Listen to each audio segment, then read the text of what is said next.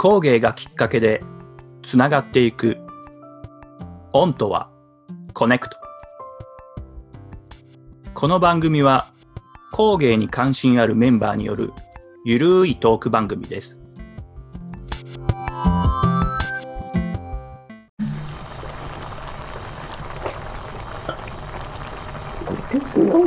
うん、できた。うん、もう、もう、もう、もう、ね、じゃあ、おったく完成です。わーい、イェイイェイ。えっと、これを皆さん。初めて、あの、召し上がるそうなので、まあ、感想も後々いただきたいと思います。えっと、色味が、えっと、当初よりも、なん。て言うん。だろう、これ。どん。な色って言うん。ですかね。ブイヨンみたいな感じだけど、なんかこう、やっぱ茶ちょっと茶色がかってまして、で、あの、いえっ、と、入れた漆の皮の断面に漆が残ってたはずが綺麗さっぱりになくなっています。もう完全に、あの、お鍋に抽出されている状態になってます。はい、じゃあ切り分けましょうか。で、じゃあじゃあじゃあじゃあ。えーでもう最後はハサミでちょきちょき切ってホロホロにしました。もう美味しそうですね。香りはやっぱりあんまりなんかこう漆っぽい感じがしないですね。うん、色はでも漆感があるな、やっぱり。こう焼け、あ、ツルツルになったらどうしよう。いやーもうちょっとあのあのビフォーアフターののコメントももらうんですがちょっともち米が1時間だと中までし、あのおじやにね煮てなかったのでもう崩してさらにちょっと火をかけながらいただくことにします。はい、オッケーでじゃあいただきます。食べやすそうな。うん、全然味はうまいで。どうってことない。いこれ。どうってことないな。要は美味しい美味しい。ちょうどいい味になった。どうですか？そんなに 大丈夫？大丈夫だよ。ピリッとしません？全然。全然。俺は全然せんけど。いや先生多分その一番あのマミってる。美味しいよな。うん。ピリッとしないね。うん。そうやろ？うん。なんか見ると。炭が入ってる。下に来る。ね来るでしょ？なんか私鈍いから何もします。うん、何もしません。漆歴が長い人は多分。うん。私長いはずなんだけど。まさかこんなの食べられると。うん。なあ。うん。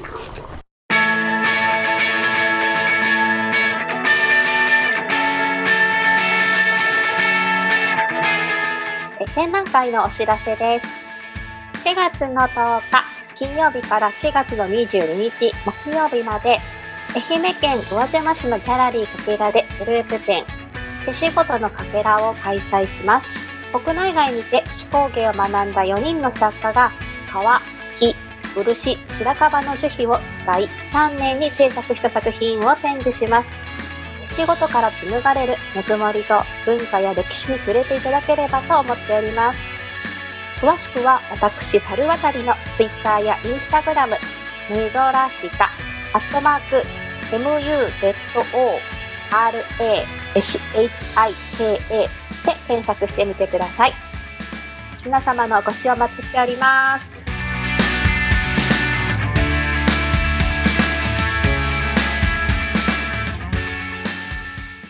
聞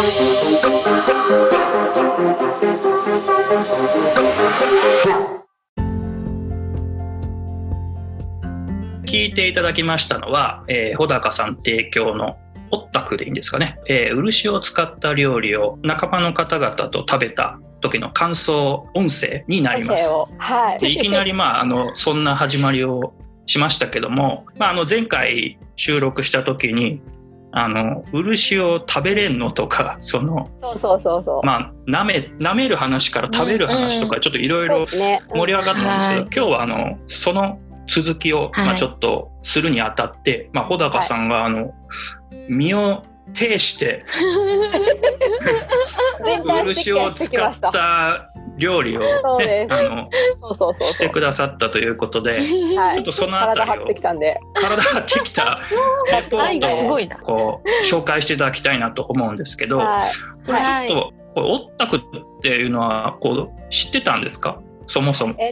そもそも、あのーえっと、まあ、大学に勤めてる時に、あの、大学で採れた、あの、漆の枝を、うん枝本当に、もう本当になんか小指、うん、小指ぐらいの、あまあ、太さの本当に細い枝を、まあ、見よう見まねでちょっと入れてみて食べたんですけど、だけど、なんかいまいち、なんかこう、食べた感がなくて、なんかこう、なんか普通のサムゲタンだったんですよ。普通のサムゲタン？はい。で、まあ、で、それで、まあ、たまたま、まあ、この前のその、ね、第2回目のお話の時に、まあ、うん漆食べれるのっていう話が出てきたので、うん。あ、もう一回ちょっとリベンジしようかなと思って、おお。今回はちょっとブログとかをすごい調べて、うん、やったのが発端です。なるほど。これ、ああのー今サムゲタンっていうあの料理の名前出てきましたけど、うん。まあ、あの今映像がないんでリスナーの皆さんどういうものかっていうとあの鍋にもうあれ、はい鶏丸ごと入れてましたよねドンと。そうそうそう、丸鶏を入れるんですよ。うんうん。丸鶏。でなんかあの事前にお腹にこうもち米かなんか入れてたんですか？あれ詰めて。ですね。うんなんかあの、もち米と、あと、まあ、薬膳系の、まあ、うんえっと、クコの実とか、こうあと、なんか、えっ、と、松の実とか。朝鮮あ、人そう参とかそうそうそう。入ってますよ朝鮮ね。人参とか、まあ、うんなんかちょっと、あの、まあ、そういったものを、まあ、詰め込んで、で、お腹閉じて。鍋にやーって、やーって入れちゃって、ま煮続けるっていう。うん料理なんですよスープにするんですね美味しいね。で、味はね、もうね、お塩ぐらいだと思う。ぐらいなんですよね。えーうん鶏からね、出汁が出るからね。そう、であのこれからのうん出汁がまた。漆のその木木 の皮っていうのはどのタイミングで入れるうん。あで、それがちょっと調べてみてもわからなくて、の、うん。で、まあちょっと、あの、ハングル語がわからないから、その、そういうページ見つけられなかったんですけど、なんすか、どうも、なんか食べた人のやつをいろいろ調べたら、はい、うん。あの、あと写真もついてたので、色味から見て、はい。色味？結構、あの、普通のサムゲタンって割と透明のスープなんですけど、ううん。んあの、漆が入っているオッタクは、もう結構、あの、なんていうんですコーヒー、コーヒー、薄いコーヒーみたいな色、すごい 野生味あふれてますね。茶色なんです。木の皮の色ってことですかね。あ、木の皮っていうか、漆が溶け出してる色だかお大丈夫？劇薬みたい。ら。いやいや、違うよ。劇薬じゃないよ。あの、漆はこれかぶれるって。で、それで、あの、かぶれると思ったので、今回は、ちょっとその、色目までは、ちょっと、あの、煮出すと、まあ、あの、体質によってはかぶれる人がいるかなと思って、うんはいあの、割と後々最後の仕上げの30分ぐらいだけ煮たんですね。本来は多分もっと長いんじゃないかと思います。おなお腹には入れんと鶏と一緒に入れて入れた。うん、なんか、あの、ブログの写真とかいろいろ見ると、結構うそのままぶち込んでる系が多くて、木の痩せ、外の皮？あ、外の皮を剥いちゃうんですよ。はいあだって、うんうんであの、前、あの、2回目で春サウルさんが言ってたみたいに、あの、うん。漆が出る層っていう、その、漆が出うん。る、気管束の部分うんうん。が、あの、必要なので、そこは削り取らないように、鬼側って言ってダラダラの面を剥いて、うんうんで、あと、まあ、枝がまあ割と太いので、芯材って言って、中の、えっはい。と、ね、まあ、普通の木って言われてる部分も、うん。あの、抜いて、本当に、なんか、なんていうおーか、皮の部分だけを、漆の層だけを。層だけを入れたっていう感じですね。ええなんか味はなんかそのなんかあミントみたいなみたいな話してませんでしたっけ？この間。あうん、そうそう、ね。原液はね、ミントみたいな。どんな味でしょでこれあの さっきねあの冒頭で音声を流しましたけう。ど、うん。あの皆さんもう感想がまちまちな感じだったとそう思うんでけどなんですすよ。そうなんそうですよ。なんですよね。なんか人によっでちょっと多分体質とか、まあ、そのうん。漆の体勢によると思うんですけど、あー。おー。あの漆の私体勢すごい体ですね。勢多分強い人は何も感じないみたいで、うん。私割と弱い方なんですよね。反応が反応しやすい方なんでもともとが。仕事してんのに？うん。あ今はそうでもないんですけど、はい。始めた頃すごいかぶれた方なので。多分そういうのがあるのかな。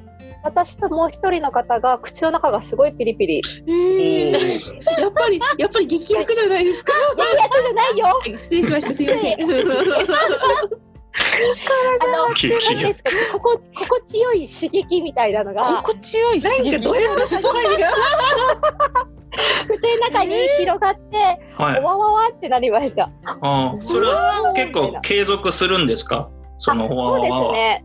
なんかあの、たスープ、特にスープにやっぱ溶け込んでるので、うん。あそのスープを口にした後に、こう、舌の上とか、うん。あの、なん、まあ上顎っていうか、なんていうかな、まあまあ、その全体的に、なんか、ヒリっていう感じがするみたいで、弱い人は、唇もなんか違和なん感がかカップサイシン的な感じなのかな、その唐辛子の。唐辛子のみたいな。多分、なんかそういう刺激があるのかも。うんうんうん刺激なんか粘膜っていうか、なんか弱い、弱いとこ、皮膚が薄いところが、ちょっとやっぱり刺激があったのかもしれない。ビリビリビリって感じ。ピリピリって。うん。時間時間としては結構継続するんですか？そのビリビリは。食べ続けてたら割と。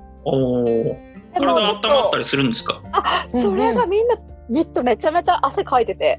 えなのでなん、なんかやっぱ薬膳の効果が出てるんですよ。結構食べ始めて、うん多分5分ぐらいあ、ぐらいから、お多分口がもうピリピリし始めて、で、なんか食べ進めてたらもう割とすぐになんかカッカするねってえ言ったぐらい。うんなんか健康食品として売り出した方が漆って売れるんじゃないですかね。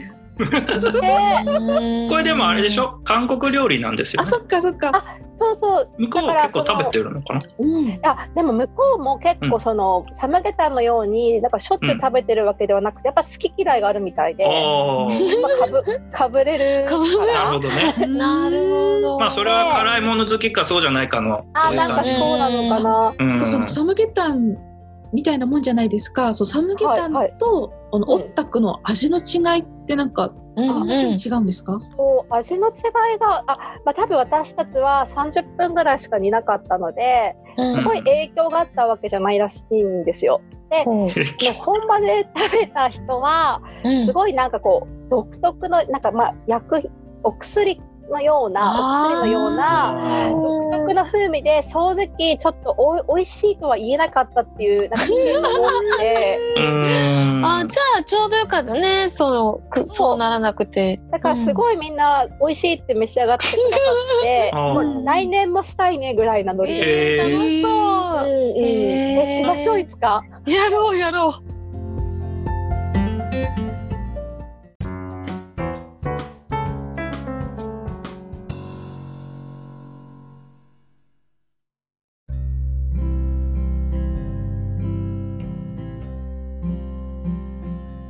ツイッターでは昨年ぐらいから漆の木をなんかこうあ事前に準備してたじゃないですか。あれはどん どういうことやってたんですか？あれはうん。あの私ちょっとまあツイッターでもまあ何回かあの上げてるんですけど、うん。あの香川県にあのうんうん個人的に漆の植栽をしている方がいらっしゃってて、で。えーあの定期的にちょっとお手伝いに行かせていただいてるんですね。はいはい。でで、まあ、あの今回、まあ、事情を話したら「あいいよ」って言ってあの元気な漆の木の枝を、もうこれじゃ取っちゃっていいよって言って結構あの息のいいものをもらえたんです息のいい もう本当に元気なやつをもらったので、はい。でそれをあのなんか本当はどうも乾燥させてうん。使うようになったので、あうん。のちょっと年末にうちの師匠の自宅で、あのはい。盛大というかあのお。輪切りにしてちょっと干して、うん。すごい。あの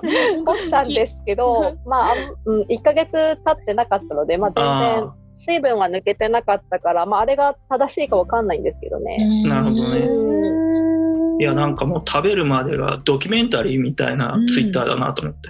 木を斧とかでなんか割ってなかったなんかあ、そうです、そうです。やっぱ、やっぱ、いきなりの方が良くないですか？いやいやもうね この収録のためにねそこまで実験的なアプローチを2ヶ月かけて準備しましたよ。韓国では、うんあの、一応、あの、気をつけてる人は、アレルギー薬、抗アレルギー薬を薬局で買って、飲んでから食べるらしいんですよ。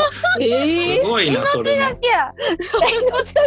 そんなデンジャラスなもんじゃないって、大丈夫、大丈夫。すごいですやっぱうねれ漆アレルギーがいるってことかその食べ物としてまあ、全くないというわけじゃないと思うんですよ。ただ、うん。今回食べたみんなに後で聞いたら、全然大丈夫だったって言ってたので、あだからまあ、多分、まあ、その漆を、まあ、触ったことがあれば、多分その本当に初めての人が食べるよりは、ーまあ、うんまず問題はないんだろうなっていう、うん、弱い人も混じってたんですけど、そんな話は聞かなかったですね。はい。よかった。も穂高さんは今はそういうはい。やっぱり仕事で使ってるから全然かぶれないんですか、あいや、でも体調があんまり良くないときはかぶれますよ。ああそういうのがうん。なんか自分も、もあの取材に行ってうん。あのなんか通してくれてその塗塗ってる部屋に。でそこに、うんあのうんうん。樽に入った漆があって、はいはい。いきなりパカッと開けて見せてもらった瞬間に目の周りにわってきてえー。なんかあのちょっとチリチリっていう感じち、。うん、あなんかピリッっていうか、なんかあすごい来て、パカって蓋開けて見せてもらっての覗いただけでわーって来て、あこれ俺絶対かぶれる体質だわと思って、あちょっと弱いかもしれないですね。うん素人質問で大変恐縮なんですけど漆ってうんあの揮発性のうん塗料なんですね。そう思った。あえっと、あの、漆のかぶれる成分っていうのは揮発してるんですよ。なあのーやっぱり、あの、なんていうんですか、その、武田さんがさっき、さっき、あの、体験談のお話してたみたいに、すっごい、あの、敏感な方は、あの、漆を塗っているお部屋はいはい、に入室するだけでもうちょっとアウトな人もいるみたいなんですよね。ねそうするとその揮発性のうん。なんかその成分が食べるときはうん。どこ行くんだ？鼻から抜けそうやね。なんか口から鼻に。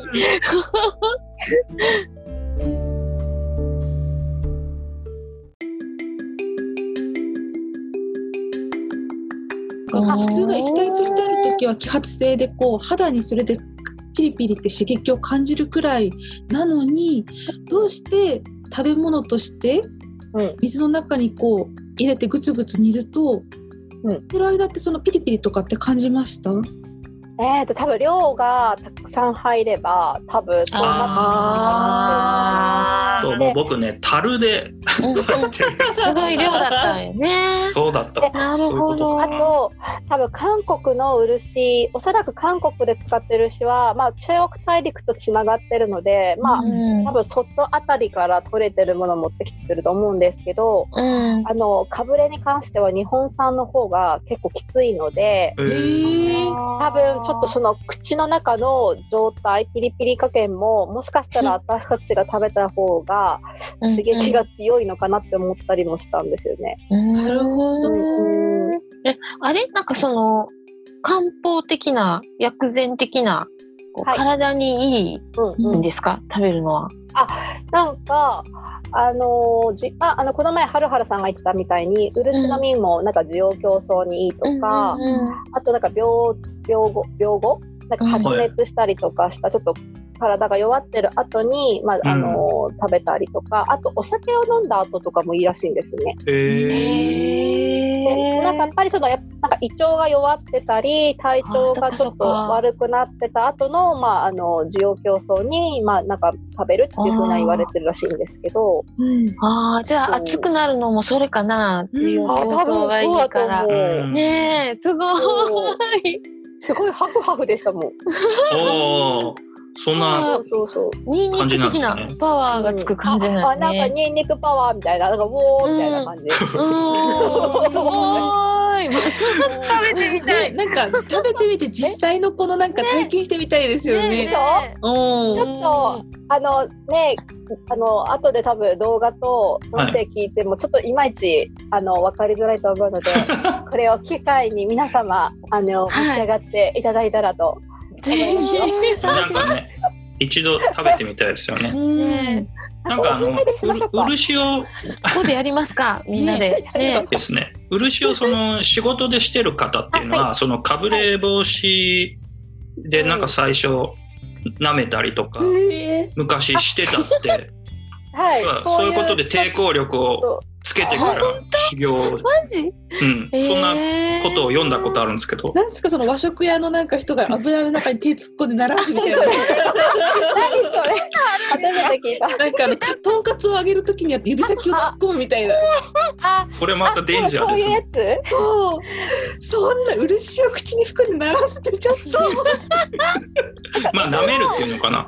あの、はい、大学の先生が弱くてやったらしいんですけど、はいおーあの、高熱が出たらしい。うわーこれ これはこれは多分すごい量飲んだと思うんですよね、そんなこと言うって。飲んだんですか？すごいですね。飲んだだ。って、すごいなんかドヤ顔で言われこれはやばいたんですけど、ね。いや、ちょっと、あちょっと、あちょっとなんか私はなんか絶句でしたけどね。うん。あの、一応周りでやったって言ったのはその人だけでしたけど、あと他に、あの、もともとその漆職人の家系の人は、まあやっぱり体質的に、なんか免疫がもう子供の頃からついてるので、もうん。かぶれない。それこそ空気中にねそうですねう。ああ多分そうね。あの親が、まあ、接種親がやっぱり、はいはいあのまあ、暴露してるから、まあ、子供にそういう免疫がなんかこうついてるのかなってかぶれにくいらしいんですよ、はいはいはい。子供の頃から。そういうのもあるでしょうしああと面白いのを聞いたのがあのーなんていうんですか漆の産地の集落の人たち。うん。でやっぱそういうあのまあ免疫がない人たちは主屋さんって漆を塗る職人さんのご飯をあのお裾分けしていただいて、あのなんかこうかぶれないようにおおまじないをするっていうのが、そのえ愛媛県の、あのー今治にある桜井漆器っていう産地で、あの昔そこにいらっしゃったおばあさんがあの以前教えてくれたんですよ。へー。そういうおまじないもあるみたいです。あーなんかはいそういうの好きなんですよね、僕。ね そういうじゃあ、じゃあ、みんなで話食べるでしょ。みんなで食べるときは、あの、穂高さんから、あーもうご飯をもらって、おにぎりめっちゃ握ってきおますよ。にぎりもらって。タカさんちね、何でも美味しいから。配 あそうね。ゆカレーライスが美味しい。カレーライス いいなえ今度漆カレーにしてもいいかもね。漆カレうんー。すごそうですね、漆カレー。怖いな。怖いね。でも漆のこの間コーヒーの話も出たし、あー、そうそう。で新芽を天ぷらにするとかね、なんかこう、うんうんうんそ。れもちょっと春予定してます。あ春予定してるんあ素敵素敵。もうちょっとあのちゃんとしたやつを取っ取ろうとは思うんですけど、うん。はい。はい。えタラの芽的なことですか？こうポキと。あ、そうそうそう。タラの芽みたいに、もうそのシーズンしか食べれませんっていうことで、うん。すの。若い芽を摘んできて、で普通に天ぷらで食べる。塩でいーただく。塩で。でめっちゃ美味しいですよ美味。しそう。美めっちゃ味しそう。美味しい。食ブームを巻き起こそうとする浜田さんのエネルギーがすごいですよね。めっちゃ美味しいよ、みんな。漆食ブームを。いや、美味しそう。ねえ、でも、え、え、タラの芽も、あタラの芽ちゃう、天ぷらもピリピリするの？天ぷらはね、そこまでなかったんですよね。うんおーあ、葉っぱ目だからだからか。か。うん目だからかうん、そうそうそう、だと思う葉っぱだから、しかもまだねそっかそっ、かあの芽吹いたばっかりだから、さほど多うんう分ん漆成分が少ないのかなと思おー。う。うん。なるほど。まあ、美味しいから、美味しいから食べて、みんな。まあフルコースできそう。そうね。そのコースができそうな。もねえ。食後に。う何でね、も匠の技でやって何でもほしいです、入れちゃね。えばなんか食べれそうな感じ食。べれるんじゃない？ねなんかせっかくだから日本料理と漆がなんかくっついても面白いですよね。うんなんか誰かあの板前屋さんかなんかがこういうのに興味を持ってくれればね、普通で 器と漆器とあいいですね。うん。ああ、いいですね。絶対合うよね湿気で食べて。そうだね。ね。うん そう。目でも楽しみ口でも楽しみ体でも楽しみ。口もねすごい楽しめそうですよね香りは？香りはするの？気になる。香りがねそんなにし分かんなかったんですよね。目もあそのうん。フレッシュな、うん、ね、食べても、うん。天ぷらも？目も、うん、何年か前に食べたのでちょっとまたこの春あまたあわかりました。確認しようと思うんですけど、レポ小高さんのね、嗅覚にすべてかかってますよ。まあこのデカバナで。この鼻の穴です。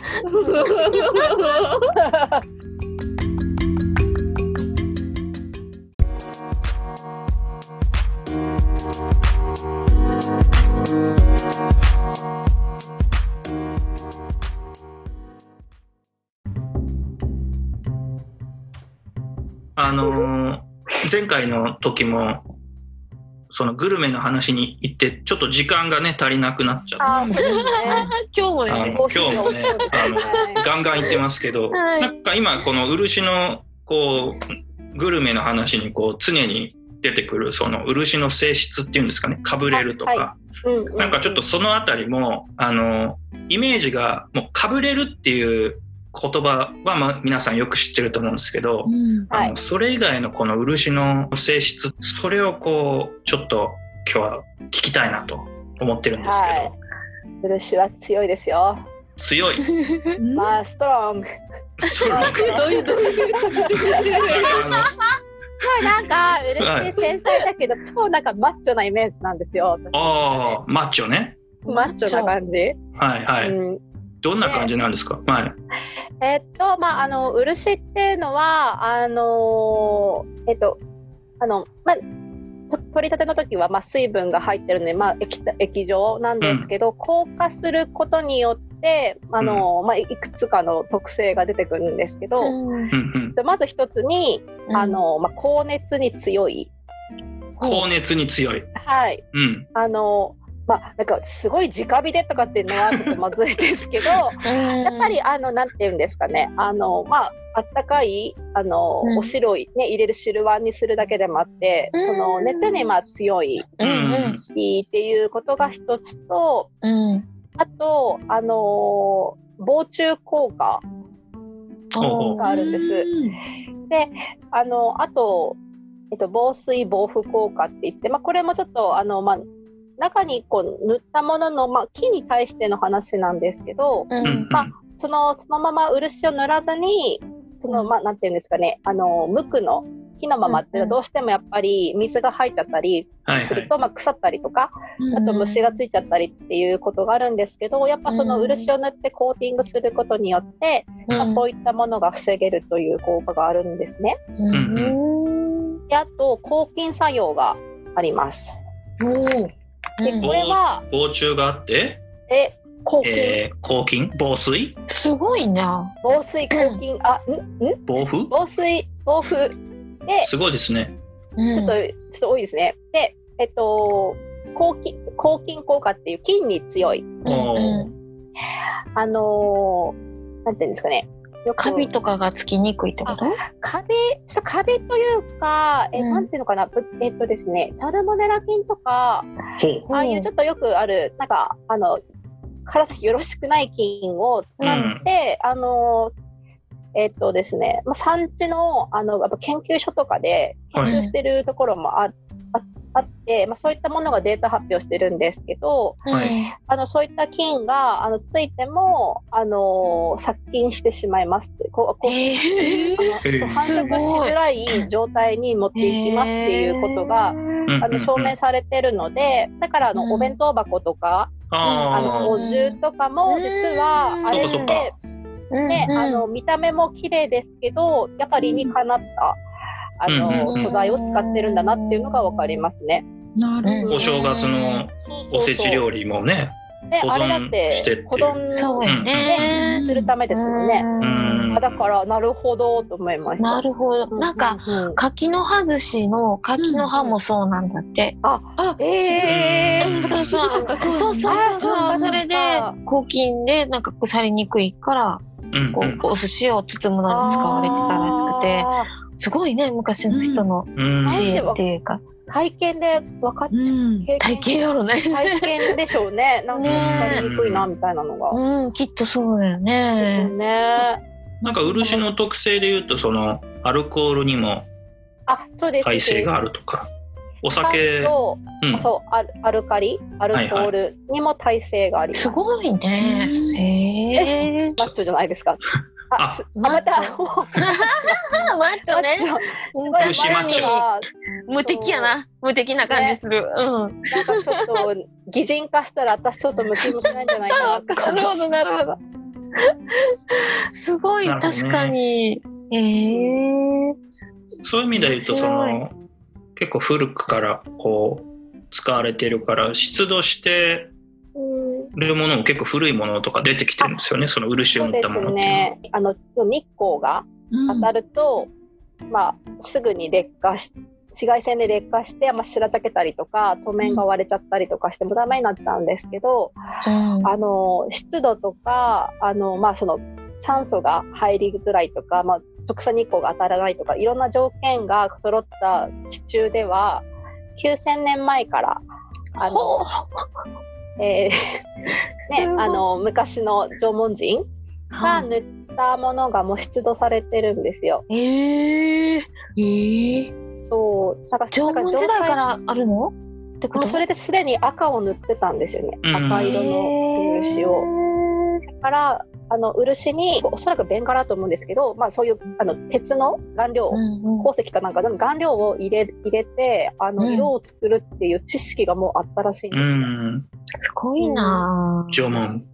縄文。すごいですよね縄文人。縄文人。うん。うん、っていうぐらい、まあ、あのそのか。条件が揃えばすごい長持ちします。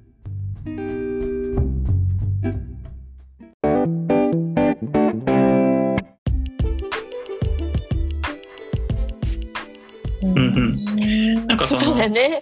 うんうん。あのー建築物はい。日光東照宮とか、そういったところにも塗ってるじゃないですか。あのそれぞれの時代の職人さんたちが、まあ、メンテナンスをしてるんで、うんうんうん。今我々の時代にも残ってるというか、うんうん。うんあれほっといたらもうパリパリになってそのうん、もうもう目ねも当てられない状態になるですよね。だからうん。そうやってこうなんかすやってる方のあのドキュメンタリーとかテレビで見たんですけどすごいですよね。その断面とかを写真撮って。絵とかもうん歴代の人がどういうふうにあの書いてあったとか全部こうあーあーもうね。記録してあってそういうものが引き継がれてきてこう今日に至ってるっていう。なんか漆ってやっぱ最終的に土に帰る塗料天然の塗料で土に帰うん帰らないようなだったりとか悪さするようなやつより使うよりは、うんなんか天然塗料でうんなんかうんやった方がなんか地球のためにもいいし、うん。綺麗だし伝統文化だしいいなって、ね。だってほら、縄文からずっと使い続けてきて人間が、ここほんと数年でしょ？じゃあその比率で言ったら再使わなくなってきて、うん。人工のものになってるっていうのがね、うん。うん、だから戻るかもしれないよねなんかこう、ね、しかも最近食べられるってことまで分かってきて。食べられるんだみたいな。食べられちゃうんだよ。もっと。植えなきゃみたいな。そう。日本人は食べることに関してはもう貪欲だからもう使えて食べれて綺麗だったらもうねしかも元気もりもりになるし。そうそうそうそうでしかも今製薬系なんか本当にお薬として何かならないかっていう研究してるところもあるんですよ。うん、なんか可能性ありそうですいね。やしたらもうあれですよ。先物先物なんとかで先物通して今のうちに植えといてくれ 皆さん漆を植えましょう。あの漆のあの種とかを販売してらっしゃる方いますよね。そうそう。えー。えあの縄文寺の方で。ね。ね、うん、ツイッターで拝見してますけど、はい。すごい販。売してる方もいますし、あと個人でもやってる方も、うん、ね、その人から分けてもらったりして、私も自宅に植えたりしてるので、おうんお。うん。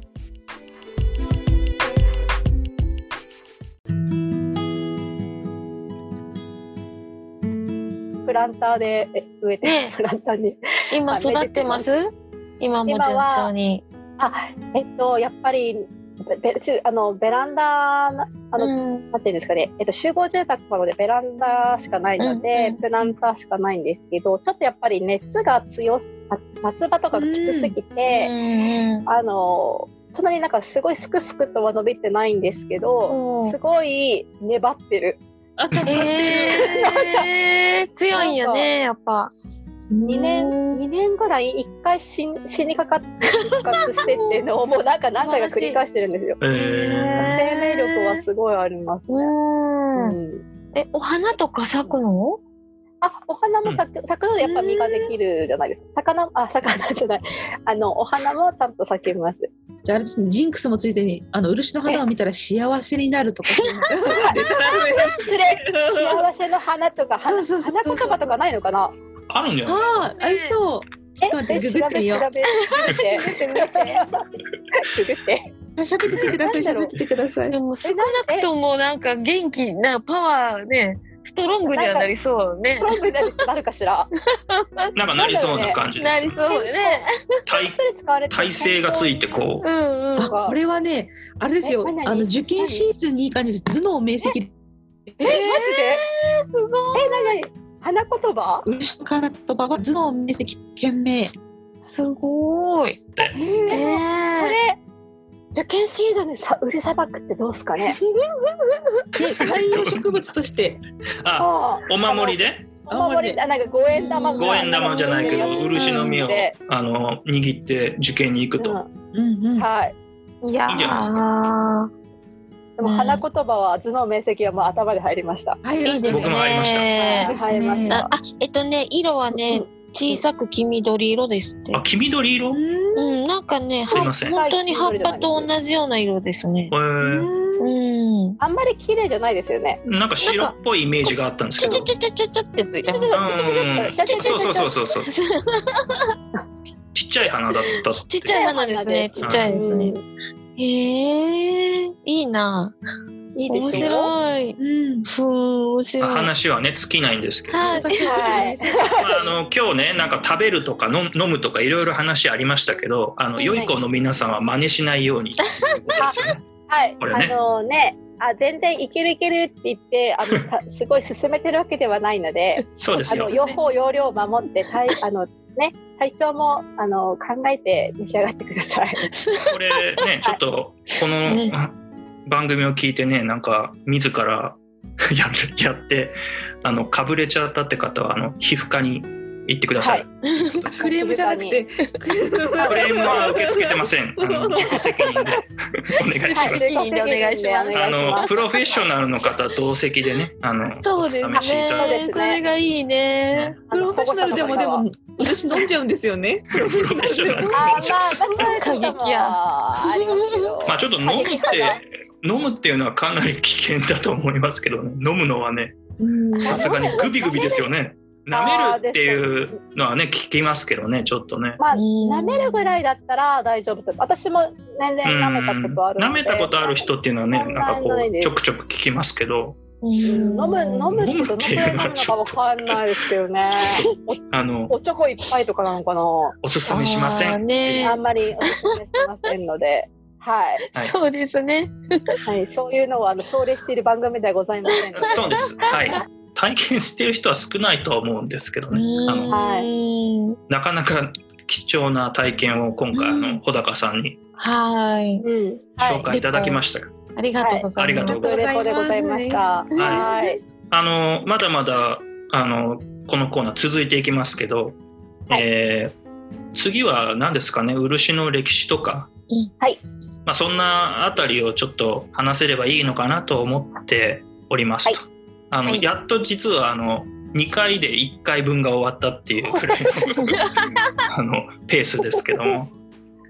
えー皆さんどうでしたでしょうか、えー感想をあのツイッターでも募集してますのであのぜひあのはい。この番組を盛り上げていただけるとありがたいなと思います。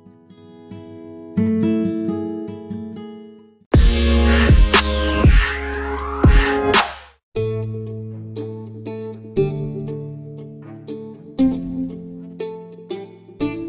気づきの方はいたかもしれませんが、い、たと思うんですけど、えー今日、はいはるはるさんが欠席しております。そうなんですよあね。の一度も声がね流れてないんでどうしたんだはるはるみたいなほんまや、言ってなかったね。思ってらっしゃる方いると思うんですけど あの今回、えーご都合がつかず、えー欠席しておりますけども、あの次回はねあの参加していただきたいと思ってますので、はいえーはい皆さんご期待ください。はい、それでは、えー今日はこの辺でお開きにしたいと思います。えーお届けしたメンバーは？はい、えーライターのしらすでした。はい、え絵描きの東堂でした。漆造形作家の猿渡でした。そして武田でした。ありがとうございました。はい、ありがとうございありがとうございます。またねバイバイ。お楽しみに